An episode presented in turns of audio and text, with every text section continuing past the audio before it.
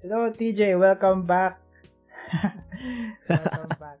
After so many months since recording our first, finally, natuloy tayo today.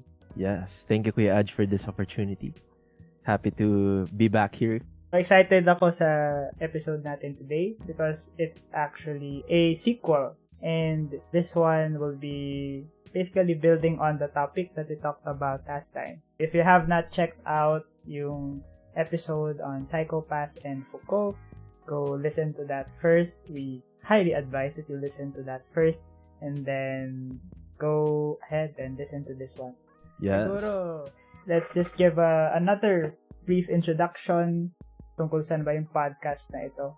This podcast is about taking cultural texts or anything really that we consume on a day-to-day basis like uh, music or art or or some movie or like today an anime series.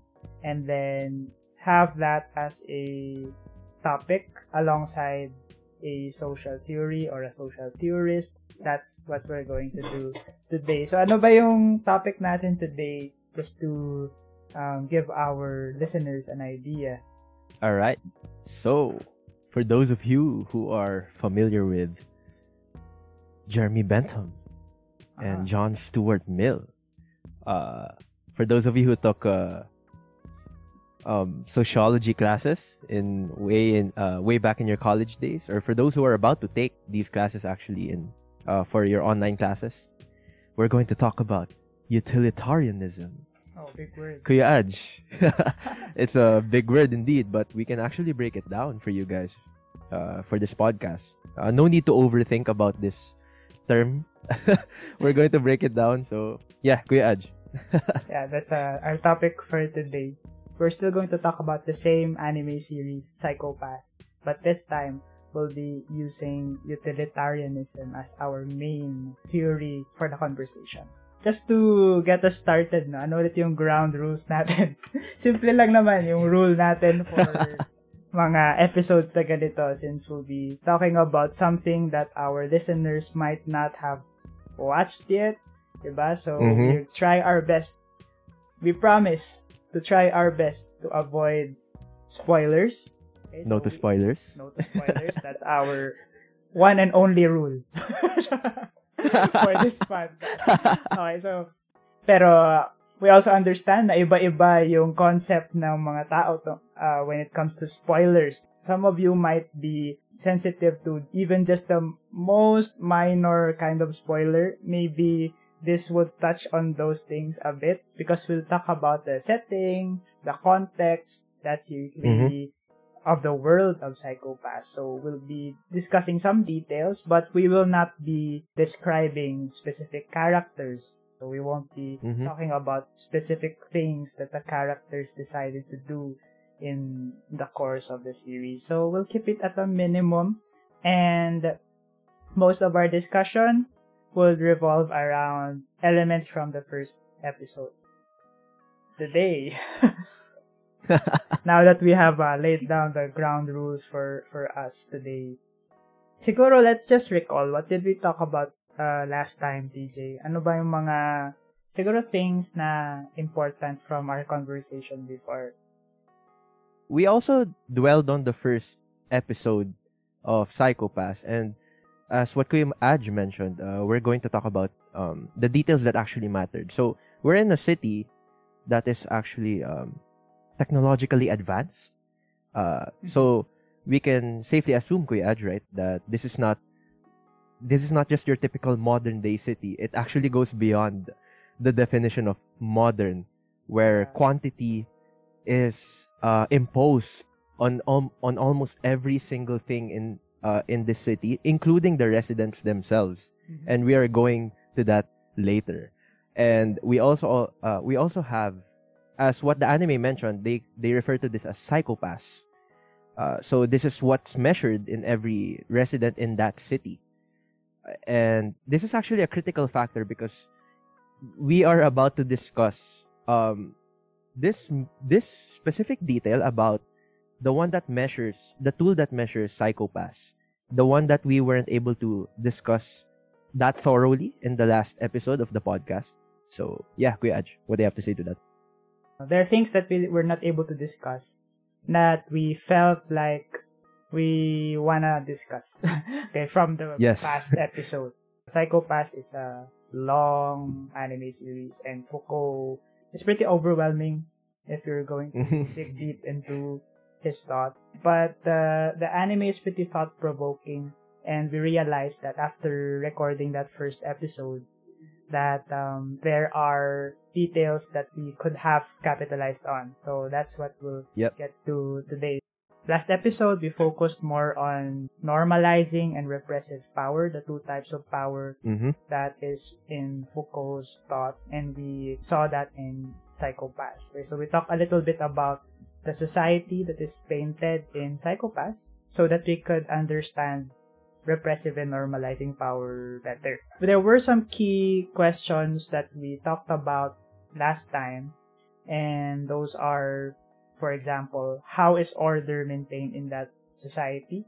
We could see through the anime that it is maintained through high surveillance, right? So you have scanners everywhere. I think we mentioned the these details uh, in passing before. So there's scanners everywhere. Like what TJ said, there is what they call a psycho-pass, which is the Mm-hmm. measurement of your psychological state. Okay, so it could be bad, it could be good. It's like a scale. Okay, so you go from the Yeah. worst state to the best state. And of course, society wants to maintain as much as possible all its residents at their best, okay, in terms of their psychological state. So we also talked about society enforcing normalcy. The way they do that is to take care of the individual. They don't want people to be sad. They don't want people to be stressed out. And that's why there's such a an emphasis on welfare and controlling crime. Psycho-Pass is really um, centered on crime and uh, basically follows a group of what we know today as police. We talked about Psycho-Pass, but more about the context or the world of Psycho-Pass. So now we'll dig deeper into the major dilemmas in Psycho-Pass. Yun talaga, I think, is one of the best characteristics of this series. There's so many like moral dilemmas, diba? So different characters, different situations. I think we Aj, we can mention, we can reiterate the the roles of Oh, those who, uh, quote unquote, enforce the law. Yeah. Right, right. So you- we do have the inspectors and the enforcers, right? The inspector is actually someone appointed through his or her job application, and they go through rigorous tests, exams just to get that position. Yeah. And the inspector, uh, correct me if I'm wrong, Kuya Aj, is some sort of a model citizen, the one that could really hold the position well. The inspector is the one uh, who has a stable psycho-pass. Yeah. So they cannot just give the inspector role to anyone who has an unstable uh, psycho-pass. Now, guys, this is actually very interesting because the enforcers, the partners, well, the the subordinates of the inspector, they are uh they are also using this tool that we will go into later, Yeah. and they are also authorized to use this tool, but the the difference between the difference between the inspector and the enforcer is the enforcers automatically have a high psycho-pass or a high crime coefficient. Now, if your numerical coefficient passes through a certain uh, borderline, you're like standing on a cliff. This tool that we're about to mention later, it will measure the probability of you committing a crime. In other words, from the word enforcer, they enforce quote unquote the law. But then again, they are authorized to use this tool even though they have a high crime coefficient. Yeah, I guess we'll just leave it to them to find out why the enforcers are the ones doing that part of the job. But basically, Yes. their part of the job is the the dirty part of the job. They Yes. are the ones who are tasked to do the actual well dirty work. Um, Yes. Because if you are an inspector, your priority is to like lead the team. That's the context when we Yes. talk about the two roles. So let me just go into some stuff I recalled from our discussion before.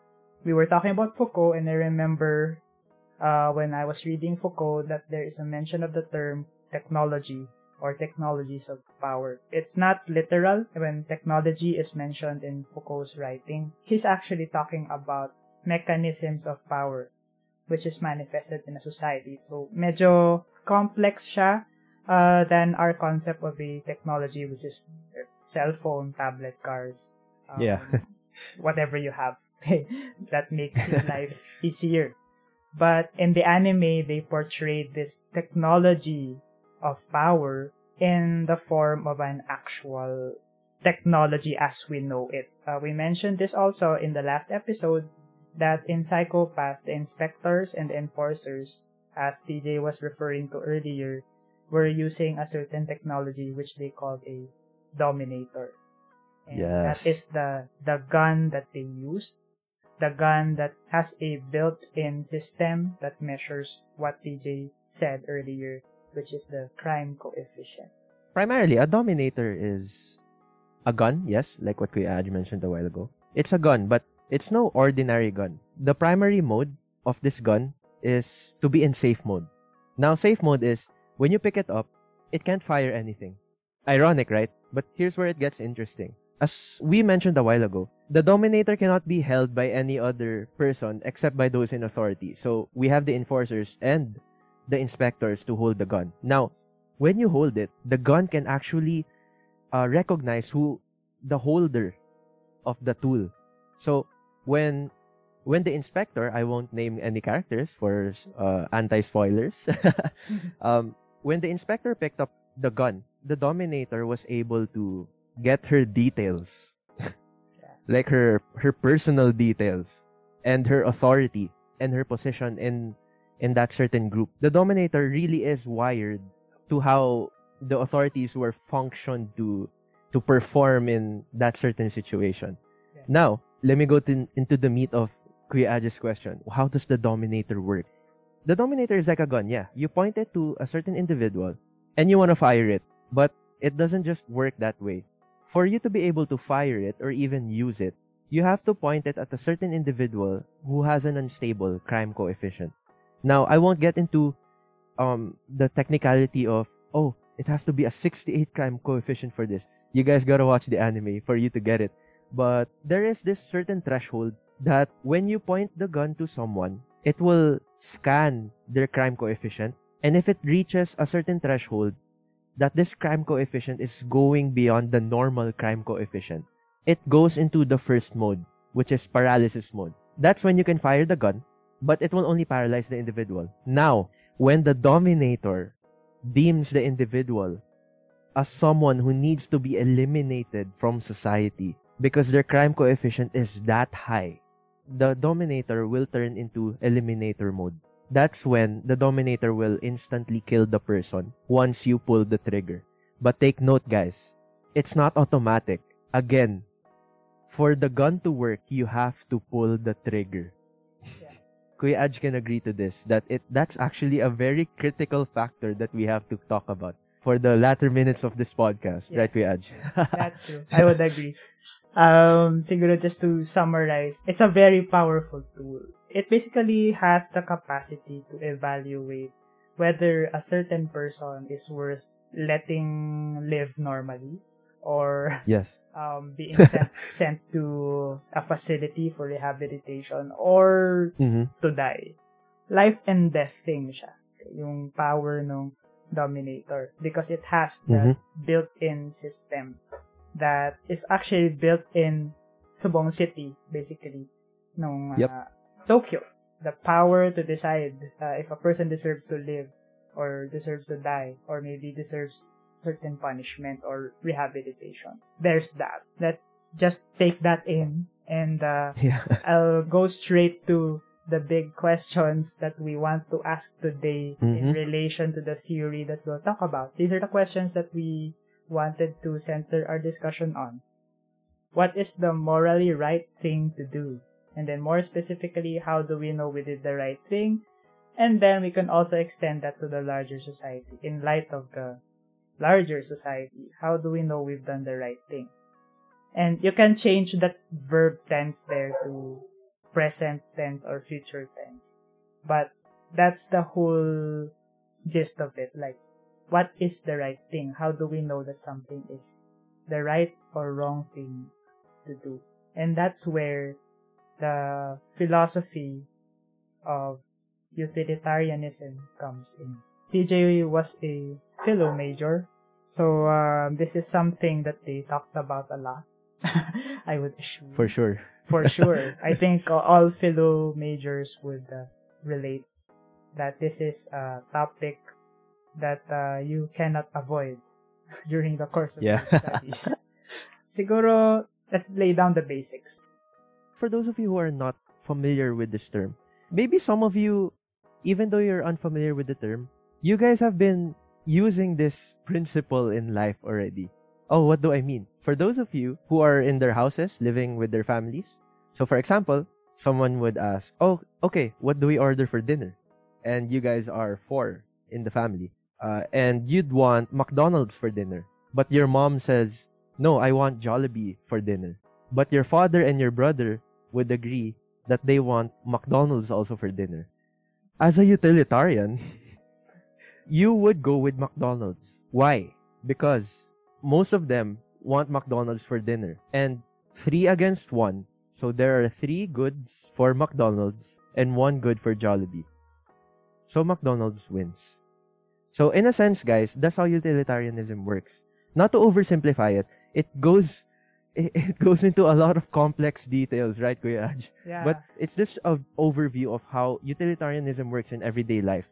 It's basically going for the greatest amount of good for the greatest number of people. And we will go into details later when we talk about the complexities of this topic.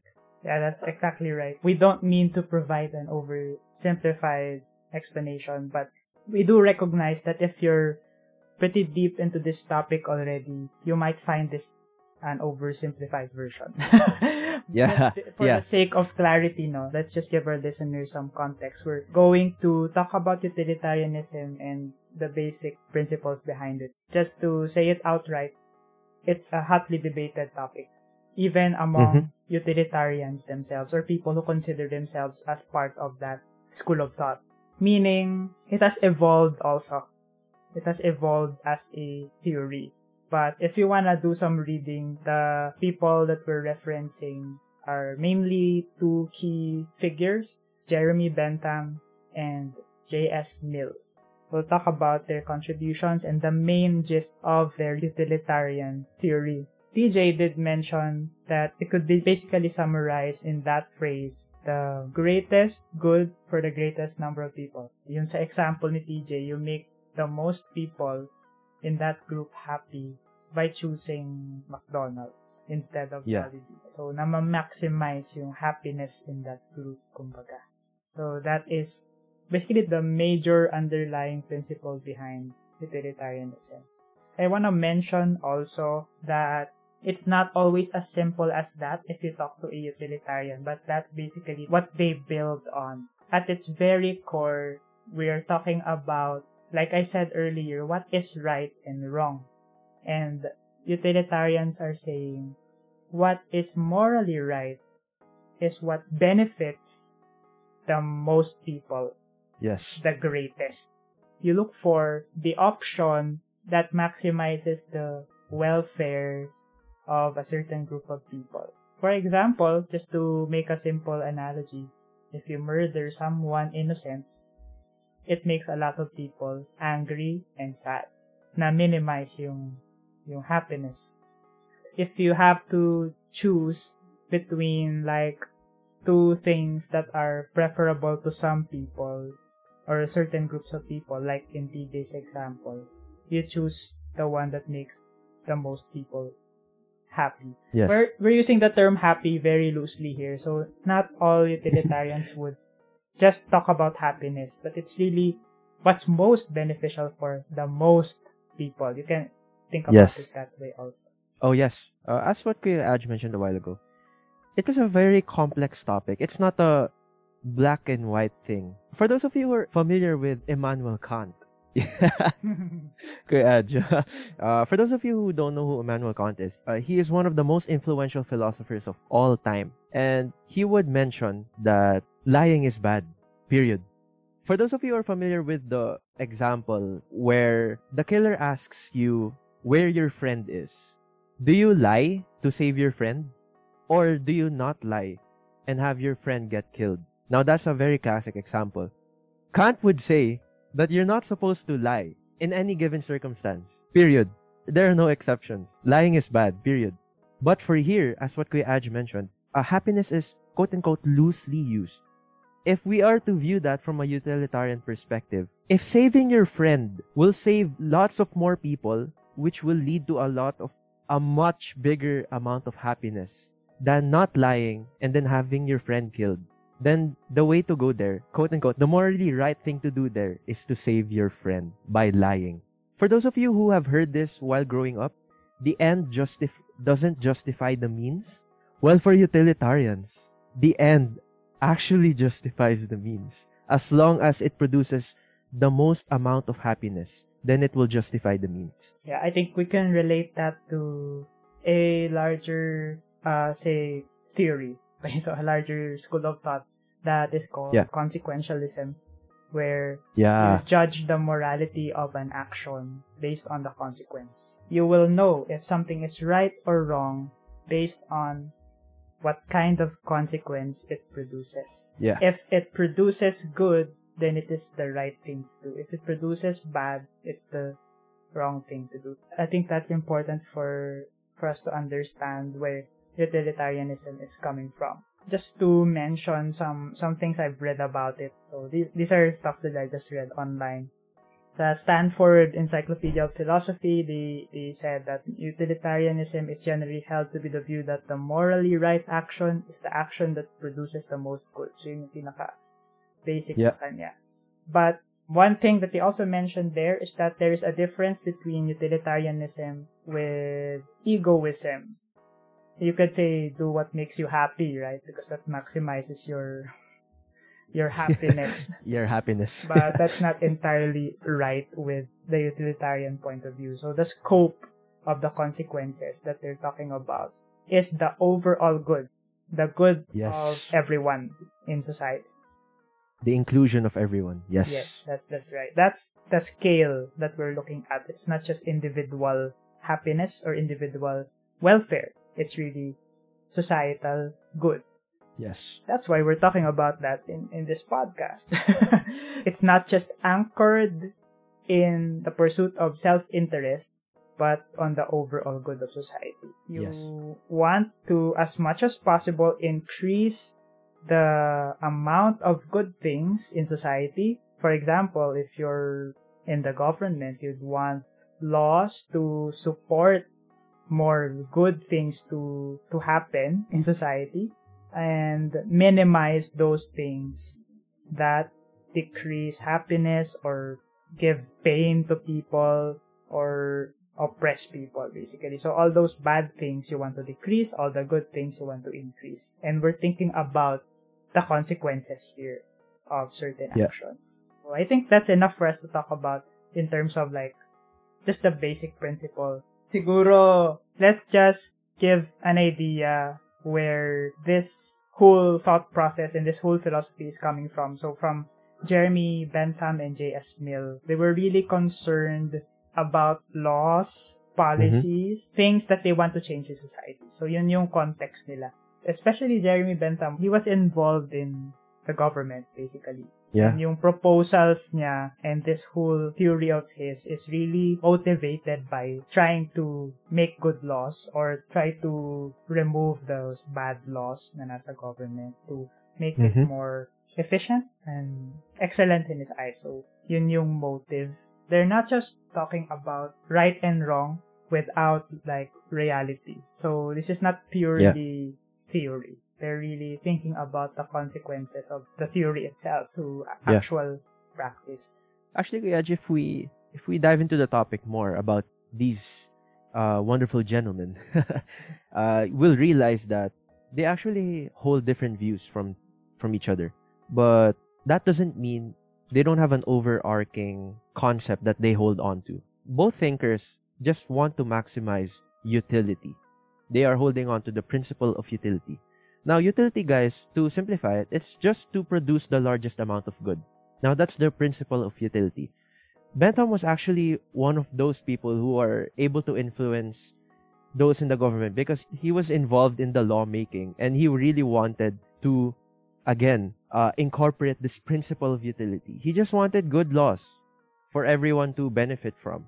And he wanted to minimize, he wanted to minimize the negativity. So Bentham held on to this principle of utility and he deemed this as quote unquote the morally right thing to do. I just wanna support that by quoting Bentham. He said, Nature has placed mankind under the governance of two sovereign masters, pain and pleasure. It is for them alone to point out what we ought to do, as well as to determine what we shall do. On the one hand, the standard of right and wrong, the other, the chain of causes and effects, are fastened to their throne. For Mhm. Jeremy Bentham, and actually similarity niya kay J.S. Mill, is yung um, focus nila on pain and pleasure.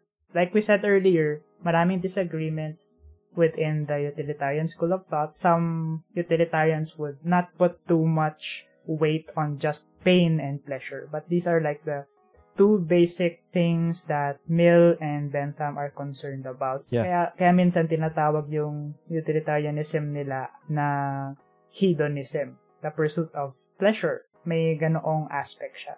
Kaya natin pinag-uusapan yung happiness, di ba? Pinag-uusapan natin Yeah. yung pleasure and pain, happiness, sadness, ganyan. Those are things that you would either want to maximize or minimize. But let's just make it clear, we're not talking just about individual happiness here. We're talking about what choice gives the most happiness to the most amount of people. So there will be decisions kasi that you will be making sacrifices. You can't please everyone. So in those situations, what do you mm-hmm. do? That's where the problem is, right? That they're trying to tackle. So their solution to that is choose what makes the m- most people happy the most. so Yeah. and they would go and make some mathematical more technical explanations about these things which we Which will not go into. yeah, we don't want to go into that. that. we don't want to go into that. I think they get naman yung point natin. No? um, you can think about decision making over a group. So yung pinaka-clear example, which is also the context that Bentham was in, is in government. So government oftentimes makes decisions not just for the people in government, diba? It affects the larger society. That be Yes. your city, that could be the nation. Policies have that kind of effect. So therefore, there has to be a way to make a decision in spite of differences in opinion, differences in Yes. like responses among your individual members. Ano yung common ng mga responses ng mga tao sa utilitarianism? Like, I think it would help us to understand it din kasi if we talk about yung usual critiques. Because to some people, this is totally outrageous. Yung Yeah. utilitarian framework. Somehow, to Bentham and Mill and the others, it's not. So, there must be some reason behind that. Meron ba tayong mga pwedeng i-mention na criticisms of utilitarianism? Actually, Kuyaj, there are a lot of criticisms. I mean, guys, even within the circle of utilitarianism, they have a lot of disagreements among each other. Yeah. And there is a complex line and three branches within one another, but we actually won't go too in depth into those things. But one category that we can actually criticize utilitarianists for is the thought of justifying wrong motives right. Actually, this was used in the sources that we mentioned a while ago. We'd like to use it here because it actually makes a lot of sense. So imagine, guys, you are a judge of a city and you are about to deem whether the accused before you is guilty or not. this is the context of the accused. The accused is actually really innocent. But if you say that the accused is not guilty, so you set him or her free, then your whole city will riot and it will cause mayhem to the whole city, bring the economy down, leading to a lot of crimes escalating in number. But if you convict the accused, even though you know he or she is innocent, then everything will stay normal. Now, like what we mentioned a while ago, if we use Kant's principle here, of course we're not supposed to condemn anyone innocent. That's just wrong, according to Kant. But, according to utilitarianism, the morally right thing to do is to condemn the accused. Why? Because if you condemn the accused, if you put him or her in jail, then your city will be normal. Your city will not riot, and there will be no crimes escalating, thereby maximizing happiness. I was explaining to you guys as a utilitarian that imprisoning an innocent person in that context will maximize happiness. That's why it's a criticism. Why? Because you're not supposed to imprison an innocent person in the first place. That will just defeat the purpose of putting a judge in front of you, someone who is supposed to be qualified to make the proper decisions in terms of law enforcement. That's the dilemma. The critics of utilitarianism usually bring up those kinds of situations where you are in standards today, you'd be doing something bad, but the results are good. Either you do something Yeah. quote unquote bad with good results, or you do something good, quote unquote, and get bad results. So ano yung pipiliin mo? That has been the major challenge to utilitarianism. That's why mo- a lot of people think it's uh, outrageous as a philosophy. Um, Yes. and it does have that vulnerability if you think about it, no? Kasi if there are cases wherein that could happen, it's not gonna be rare. yung mga Yeah. ganong moral dilemma. Ano siya? Valid concern. And these are things that I believe the later utilitarians would build on and refine their theories, right? Yeah. the newer utilitarians wouldn't really agree with much of what Bentham and Mill are saying. Kaya sila tinatawag na classical utilitarian. And may category ganon, just to be clear. I think it would be nice for us to enter into Psycho-Pass world again. Yes.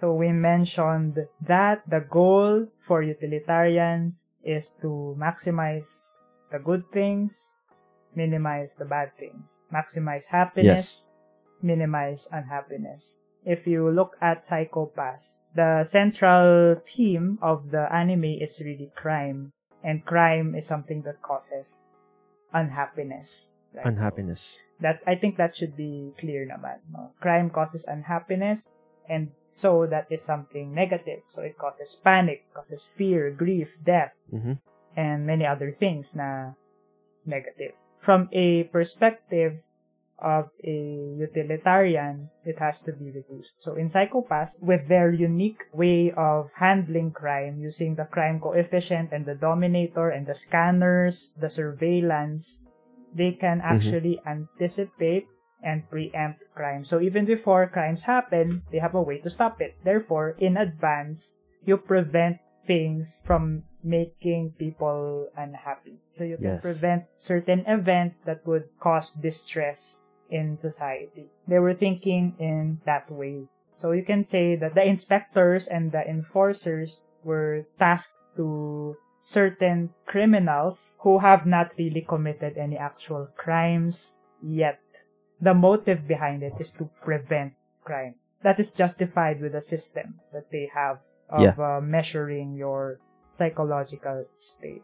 You spare society from negative experiences at the cost of the lives of a small portion of the population, which are the criminals. Yeah. So yeah. that's where the dilemma comes in, right? You could keep the larger society happy and at peace by just controlling a small portion of it. And happiness is minimized, happiness is maximized. Few criminals uh, in exchange for the happiness of the larger society. Quote unquote the good people. Yeah, the good people. Yeah. meron tayong na-hint kanina like individual happiness versus yung happiness in society. That's a clear clash na being portrayed in Psychopath. Siyempre, hindi masaya yung mga criminals that they die. or hindi masaya Yeah. yung mga would-be criminals that they are being Yeah. Sent to rehab or killed. There's that. But the goal really of that system is to maximize the welfare of the whole, not just a few individuals. That's why naisip namin there's something really very utilitarian with the world of Psycho-Pass. Yeah, actually, Kuya Aj, that was a very on point thing to consider. It's so hard not to step on spoilers because you guys really have to watch the series. It's very thought provoking and not to not to step on spoilers. I'm trying my best not to. But uh, there was a criminal in the first episode was deemed as someone dangerous to society. I'm not gonna tell you guys what the Dominator deemed them as. The Dominator would deem him as someone rehabable or someone that needs to be eliminated right away. Like what Kuya Aj mentioned, that person could either be sent to rehab or to the other world. To it's actually very interesting to note that the Sibyl system, the system that this city has, it really decides for you, for the holder of the Dominator, just as long as you point it at the person that you want to pass judgment on. So imagine that, guys. A gun passing down judgment whether this person is worthy to be left alive or not. Imagine that. Hmm. And like what Kuya Aj mentioned a while ago, it is very utilitarian in a sense. In that city, as portrayed by the anime, there are only a few criminals there compared to the good, quote unquote, the good people. the Dominator's job is to stop the crimes from escalating and to even stop the crime from happening in the first place. So the Dominator would deem the individual as someone dangerous or as someone that can still be saved. The thought provoking one, the concept there is a gun can actually decide whether a person lives or not. And it's very utilitarian in a sense, like what Kuya Aj mentioned a while ago, because it's still up to the gun to decide whether the criminal is indeed a criminal or not. Yeah. Thereby maximizing or minimizing happiness, depending on their crime coefficient. It's a great illustration of yung dilemmas, yung mga examples na sinabi mo rin kahit yung family deciding what to eat, ganyan. You take it to the very Yeah. extreme and it sounds very oppressive now. And you will see that narrative all across the series. So I wanted to transition into talking about certain debates within utilitarianism. A Yeah. lot of debates. We're gonna guys. talk about just two. yeah. I think this will be manageable for today. There are certain dilemmas, for example, when can you say that the action is morally good or bad? There's a time aspect to it. When is very crucial because Bentham and Mill were concerned about actual choice making, diba? Yeah. So meaning they're concerned about this playing out in real life. so yeah. this is where the that debate comes in. This is the actual consequences versus foreseeable consequences debate. The question is when can you say that the action is morally good or bad? If it is when you find out the result of the action, meaning nangyari na, that would be the actual consequences utilitarianism. And if it's like there's an expected result, nakikita mo lang, you perceive that there's an expected result, which is either good or bad.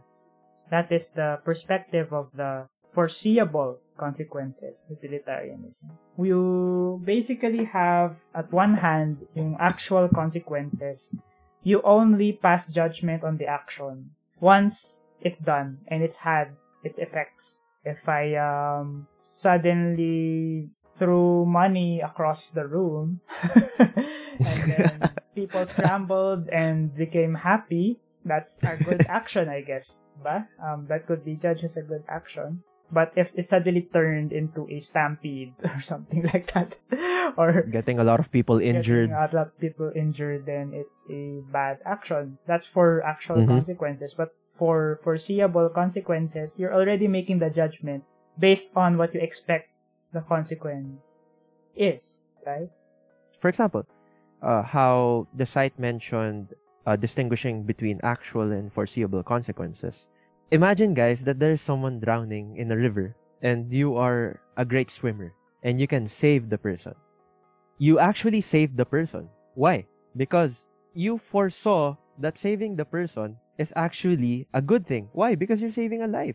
You're maximizing the happiness of the person. But you didn't know that the person was actually Adolf Hitler. So the actual consequences was you saved a murderer. Now, for those of you who are asking, what was the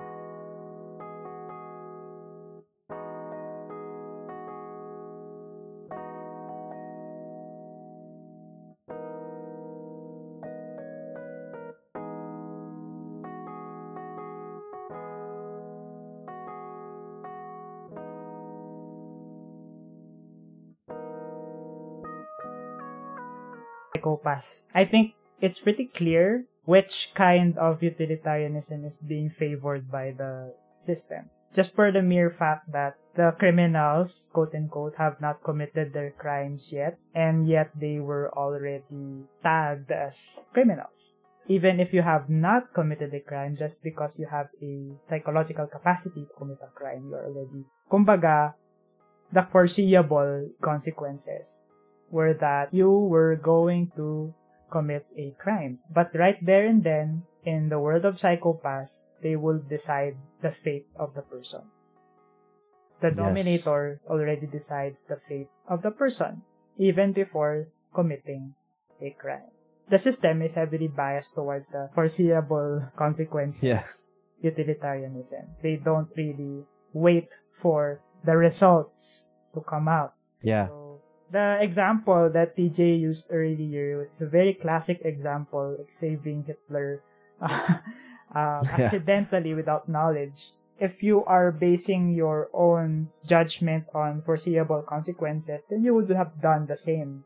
If you think about it um, that way, na this is a person drowning. If I save him, I would extend his life and his happiness yeah that's where they're coming from. But if you're looking at it from the perspective of actual consequences, you'll go, I made a big mistake yeah saving that person's life because it led Yeah. to the death of a mil- of millions of people around the world. That's a rather extreme case, but it's a it's a healthy debate in yeah uh, utilitarianist point. it helps stretch the concept yeah. Yeah. especially among those who want to study utilitarianism yeah. I guess it's important for us to like stretch the concept using these outrageous examples, no, for us to better understand. I think the anime Yeah. does that. the anime actually stretches out that point, but from a different perspective. Let me throw you a question, guys. What if there was this person who cannot be judged by a dominator? What if this person, even though he or she has already committed the crime, is still deemed by the dominator as someone with stable psycho-pass? Then, what are we going to do about that? Now, the anime actually talks about that. It shows you how they deal with that. But I will not name any characters. I will not name any scenarios. You guys gotta watch it. so, yeah, Kuya Aj, what do you have to say to that? So like, another extreme case naman yun. Parang kung may glitch, what do you do? yeah. I think that's a helpful tool naman to study philosophy and theories in general, di ba? Parang you try to look for those possible glitches in the Yeah. The holes. The- yeah, the Yeah. holes. So that's exactly what that debate is about. so there's another debate that we want to talk about. It's the debate between two types of utilitarianism, which is act and rule utilitarian. Yeah. Can you briefly discuss, TJ, kung ano yung difference in general lang? In general, guys, again, not to oversimplify things. So the act utilitarianism, you can just think of it as you choose the action that produces the greatest good for the greatest number of people. Regardless of the circumstances, you just choose the action that produces the greatest good in that certain situation. Now, for rule utilitarianism, you are thinking about it from a perspective that, like what Kuya Aj mentioned a while ago, there is a certain morality to it that we have to consider before we make the decision. There is that cushion that we have to consider before making the final call. In other words, guys, if for act utilitarianism, we're just considering the greatest good for the greatest number, in rule utilitarianism, we have to consider the ruling behind it before we maximize the utility. In one way, it feels like when you're talking about act utilitarianism, you're thinking about certain situations. It's a very situational point of view. So, for example, you're deciding on something based on your judgment of the situation. It's situational, so every time there's a point of decision, you apply utilitarianism. So, parang ganun yung, Mm. yung Yeah, yeah. ko. So, if you're put in this type of situation, you assess, is this right? Is this wrong? Does this maximize happiness? Does this lower happiness or welfare? And then you decide. Using that example na nagtapon ako ng pera sa gitna ng kwarto. I would do that based on my assessment of the situation that throwing my money away would make other people happy. So I, I Happy. decided I decided right there and then. And money makes people happy, so that's my assumption. But if you talk about rule utilitarianism, it's more complex. This is largely because it really is against a whole in act utilitarianism. So in act mm-hmm. utilitarianism, for example, what if you made your calculations in your head, you evaluated the situation, and you ended up deciding that you would kill someone? because it makes me happy, it would make the people in the vicinity happy because the person is a bad person, something like that. You committed murder because you thought it would maximize utility. That's another extreme example. Maybe there are better examples. May naisip ka ba?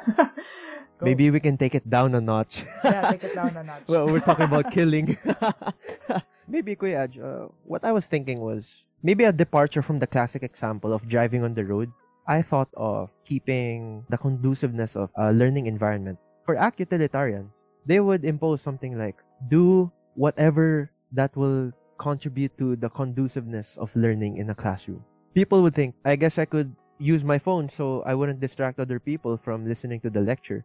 So instead of me talking to my seatmates about the lesson, I can just research on my phone while the, the prof the professor is lecturing. For rule utilitarians, what Kuya Aj mentioned a while ago was really critical. Why? Because he was able to mention lessening the judgment. It gives less room for calculation. This is what the rule utilitarians think. Less calculations mean that we could somehow maximize the utility without being more prone to making the wrong decision, quote unquote. For example, for act utilitarians, maybe they'd go with something like do whatever for the classroom to be conducive to learning. But for the rule utilitarians, they'd say, don't use your phones during class or don't talk to your seatmate to maximize happiness. Like what we mentioned a while ago, there is this certain caution for ruling that we have to consider before we make a decision. So basically, in act utilitarianism, you decide on a case-to-case basis. Yes. And for rule utilitarianism, there are certain rules that say that this thing or this action is wrong. May template ka na Yeah. kung ano yung right and wrong. So you don't have to start from scratch every time. So like, uh, I have to maximize Yeah. today. And um, do I wash the dishes first? Do I... so in day-to-day life na, ano, Yeah. na mga decision making mo, it's not too complex and prone to error naman. For Yeah. example, in extreme cases like murder, there should be a law for that. The example of traffic or driving, diba? There are, Yeah. Yeah. instead of just telling them to drive safely, you tell them to stop here, ganyan. Yeah. Or to allow pedestrians to cross, ganyan. So may certain rules to guide you to the decision to make more people happy. Yeah. There's a layer no, na, na not everything is up to the individual's own evaluation because that's seen by the harshest of critics of utilitarianism as a weakness of the theory. Yung Yeah. Parang if I do whatever I think makes me happy, that could that could actually hurt some people. I might Yeah. I might not have the full knowledge to make the right decision, so why should I trust on my own judgment? That's, I guess, the area that the debate is centered around. The topic about act and uh, rule utilitarianism was very critical and is still very critical to these uh, studies. Why? For example, again, we'll take it up a notch. We'll, we'll go to the killing. This is another classic example, actually, guys, taken from multiple sources. Imagine you are a doctor. You want to save five patients from dying. Now, you'll say, okay, how do I do that? You notice that, oh, I know someone who is not really living their life to the fullest, but is very healthy. Now, as an act utilitarian, you will say, I'll scramble all of his or her organs, the healthy patient, and transfer them instead to those who need it. So I could save the five patients. Now, five is to one. I save five lives, but in exchange for one life. Now that's an act utilitarian. Why? Because you just wanted to maximize the good. You just wanted to maximize the happiness. Now, as a rule utilitarian, they would argue that if you were a doctor who was an act utilitarian, no one would trust you. Because we're entrusting our lives to doctors. Now, if all doctors were to act like act utilitarians. I mean, a- anyone's organs can be detached anytime just to save other people whom we don't really know in the first place. That's actually also another debate that I wasn't able to mention a while ago.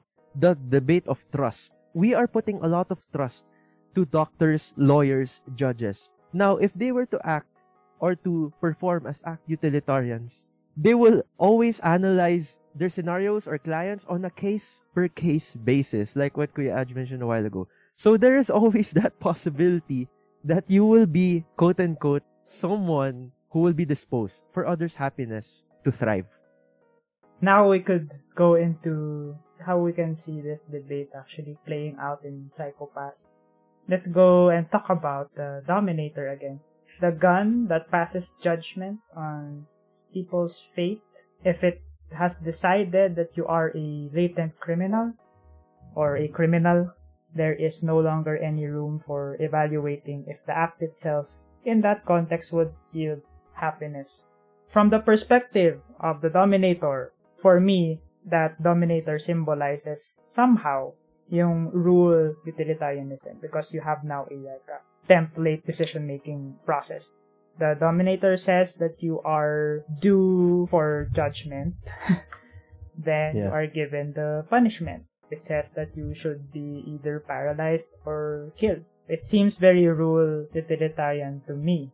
It's like a pre-programmed response. If the mm-hmm. crime coefficient reaches a certain number, you have to shoot. But just to put some nuance in the situation, TJ mentioned it earlier that the Dominator has a trigger, and that is important. The Dominator may decide the fate of that person, but at the end of the day, there's a trigger that someone has to pull in order to pass judgment on that person. Yeah. And, and I guess from my perspective, that's like a leeway for act utilitarianism for that person yeah. holding the gun to make the judgment himself or herself those are the inspectors and the enforcers. So they have the opportunity yeah. to make the decision because of the trigger. It might be pretty simple or too simple, but um, let's just say that a rule utilitarian would pull the trigger as long as the dominator says so, while an act utilitarian yeah. might have second thoughts.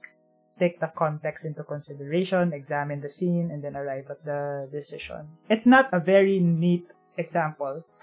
but I guess I got that vibe from watching scenes from Psycho-Pass.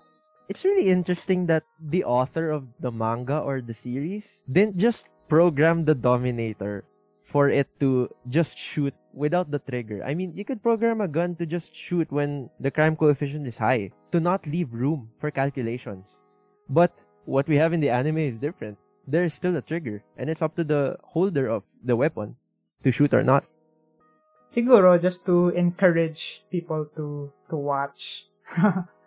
Different characters sort of represent certain points of view around these debates that we just talked about. One character might be just inclined to follow what the gun says, another might not, another's might be in between or having second thoughts. Every character, I feel like, find themselves within the dilemma. So that's interesting. A lot of internal conflicts. Yeah. We'll leave that for you to discover so as to not spoil you. so Kept the I- ground rules, guys. Yeah. Kailangan natin sundin. May rule tayo eh to make everyone happy. Classic. we want to end by talking about some parallels to real life. We haven't really talked about it that much during the last episode, yung social relevance nitong anime na to, and even the theories. Some topics came to mind when I was thinking about how this would be relevant to today's time and to recent events. Um, one of the things that came to mind really is a thought of marginalized communities or people groups, like for example, yeah. indigenous groups, diba? Or maybe just the minorities, every single minority in a certain society. In a certain city, for example, you'll have a demographic and it's usually tilted to one group of people. And one group of people might have like similar things that make them happy, while the other group of people might not agree with that or have different things uh, that they're looking out for, so different priorities those who are underrepresented will always I feel like if we're going to be strict with the with the principle of utilitarianism that says uh, greatest good for the greatest number of people, these marginalized communities will always be, or more often than not, left out, diba? or in extreme cases, oppressed. Actually, I'd like to share about the next point Kuya Aj. Really hits the mark. Dehumanizing policies, actually, guys, is the next point. And we can see this, actually, guys, in a lot of cases that we're holding. And also, I don't want to drop political names here, alright, guys? we'll stay low key, but something to ponder on. Imagine if you were the cla- the classic examples that we mentioned a while ago, me and Kuya. You're a judge and you're convicting someone innocent you're dehumanizing the person. You're a doctor and you're trading one life to save five lives. Dehumanizing the person. The person is healthy. The person is still living and is in perfect condition. And yet you're going to quote unquote dismantle the person to save other lives that he or she may not really know of. Yeah. that's a dehumanizing policy in itself. Wh- When you think of the person as an object or as a means to other people's happiness, then that is dehumanization, guys. Again, let's always treat the people around us with respect. Yeah, th- those are my thoughts. ah. At all times, we think of them as humans and not mm-hmm. as as a means to get our happiness. So, yeah, Kuya Aj. Yeah. The the principle of utilitarianism really puts you in danger of falling into thinking about individuals specifically as less human, even if you don't intend it to, because you are making calculations in your mind. you are Yeah. thinking about how much happiness, how many people are we uh, concerned about here. So there's that aspect. And that's why I want to bring up also something that's pretty hot. A lot of debates about this the past few years. Well, many years na. Extrajudicial killings. War on drugs. When I was watching Psycho-Pass, that's the first social issue that came to mind. Does extrajudicial killing have a place in a good society? That's a question we can ask. If you think about it in utilitarian terms, you could actually qualify it. For example, be act utilitarian about it and decide on the spot to minimize further deaths, you kill someone who you think would cause deaths. So may ganong mga and assumptions nga lang. So there's a danger to it if you hold on to the principle really, really tightly and then apply it just like that, not carefully, Yeah. it could fall into that trap as well. Thinking about it, I've heard arguments kasi saying that okay lang yan, it keeps crime low. It makes people afraid to commit crimes. And maybe that's true, maybe it's not. We leave that up to you, no? uh, but yeah.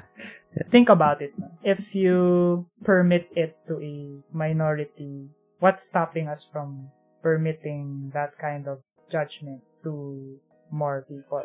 Uh, minority nowadays isn't just like two or three people. It's really a percentage, and we have like a hundred million people here in the Philippines. Yeah. Five thousand people is a minority. Thinking about that, those five thousand people, they are humans. That's Yeah. where it gets problematic. Yes, you can argue maybe maybe it decreases crime overall. Maybe it will make people afraid to commit crime, but doesn't hurt to reevaluate Yes. the principle of utilitarianism, taking it to the extreme and applying it to the extreme then in a pluralistic society has often problematic. Yes. Thinking about the war on drugs, extrajudicial killings, whichever side you're on in the debate, it helps to challenge it. It helps to challenge those being criticized as late. Actually, I agree with what Kuya Aj said, especially with the thing that he said where it's not taboo to reevaluate. Reevaluation is critical in order for a society to move forward. For those of you who would say, oh, but we've been doing this all the time. Why stop now? Then that's actually the time when you have to reevaluate the most. I agree with what Kuya Aj said. Those talks, those debates that will push your concept to the extreme, we need those talks. Yeah. We need those debates. And for us to be able to really want to move forward as a people, we want to consider all all possibilities, all factors. Yeah, why? Our human thinking system is flawed. I mean, we all commit mistakes, guys. Yeah. And that's another fatal flaw of thinking as a utilitarian that you are able to calculate almost everything and put it in the palms of your hands. When the case is, we couldn't control everything. In that case, guys, we need a lot of differing thoughts. Now, for those of you who are thinking, oh, but we're just going to fight over and over again, then yeah, I agree with that.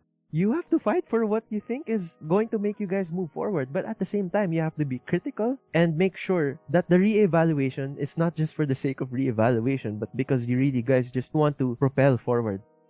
I want to give like a statement to summarize things. Utilitarianism seems to push for this neat system for determining right and wrong, but in reality, it just isn't that neat. Yeah. Well, that's something that we can say about a lot of social theories naman, right? Or moral Yeah. theories, diba? Na it gives you like this ideal picture in a perfect world. In a, yeah. Yeah. an ideal setup. If this is applied perfectly, it, it might work. Ganun naman talaga when we think about theories. Of course, there are many newer arguments by newer utilitarians that actually try to cover those flaws and to modify yung mga aspects that are not really that strong in the classical model and to respond to the criticisms launched on Mill and Bentham. It's not done changing yung school of thought ng utilitarianism and neither should our minds as TJ said, no. But I have one takeaway that I want to highlight siguro just to honor these people na who, who contributed to this school of thought and to the discussion that we're having today. Bentham, for example, was very concerned about policy reform. That was his motive. He wanted to, Yeah. to change things, uh, laws. They were looking to create actual changes, not just to theorize, but to produce Yeah. actual results. Yun yung pinanggagalingan nila. So he wanted to come up with a theory that would lead to certain results. Okay, so in that Yes. is where his theory of utilitarianism comes from. So to me, it actually suggests that moral philosophy or social theory should have a bigger role in policy formation, at least from the perspective of, of thinkers like Bentham and Mill. They weren't just theorizing for theory's sake. They weren't doing it for fun. It, hindi lang siya exercise sa mga minds. Yeah. Yung context na pinanggagalingan nila is really to make new policies, improve governance, and along those lines. So, in a very general sense, magandang example din to ng, of an attempt to link theory and practice. That's how I would summarize it. I agree with Kuya Aj's points, especially with the marriage of theory and practice. So kudos to these thinkers. For those who think that they're ridiculous, well, you know, I think every philosopher who is trying to contribute to the world uh, a unique thought was deemed as ridiculous at one point or another in their lives. But you know, guys, at the end of the day, there are things that we couldn't fully control, but at the same time, it's never bad to step back and think why or how the things are happening around us. Especially that we just discussed utilitarianism. For utilitarians to think that, oh, this is probably the case, you know, um, I wasn't able to maximize this guy's happiness and this in turn uh, produced these kinds of effects. We ourselves are flawed, okay? we actually cannot make the exact calculations. That's why rule utilitarianism was established because it leaves less room for us to calculate. Why? Because we are flawed. We will make mistakes uh, now and then. But what matters is we have to reevaluate.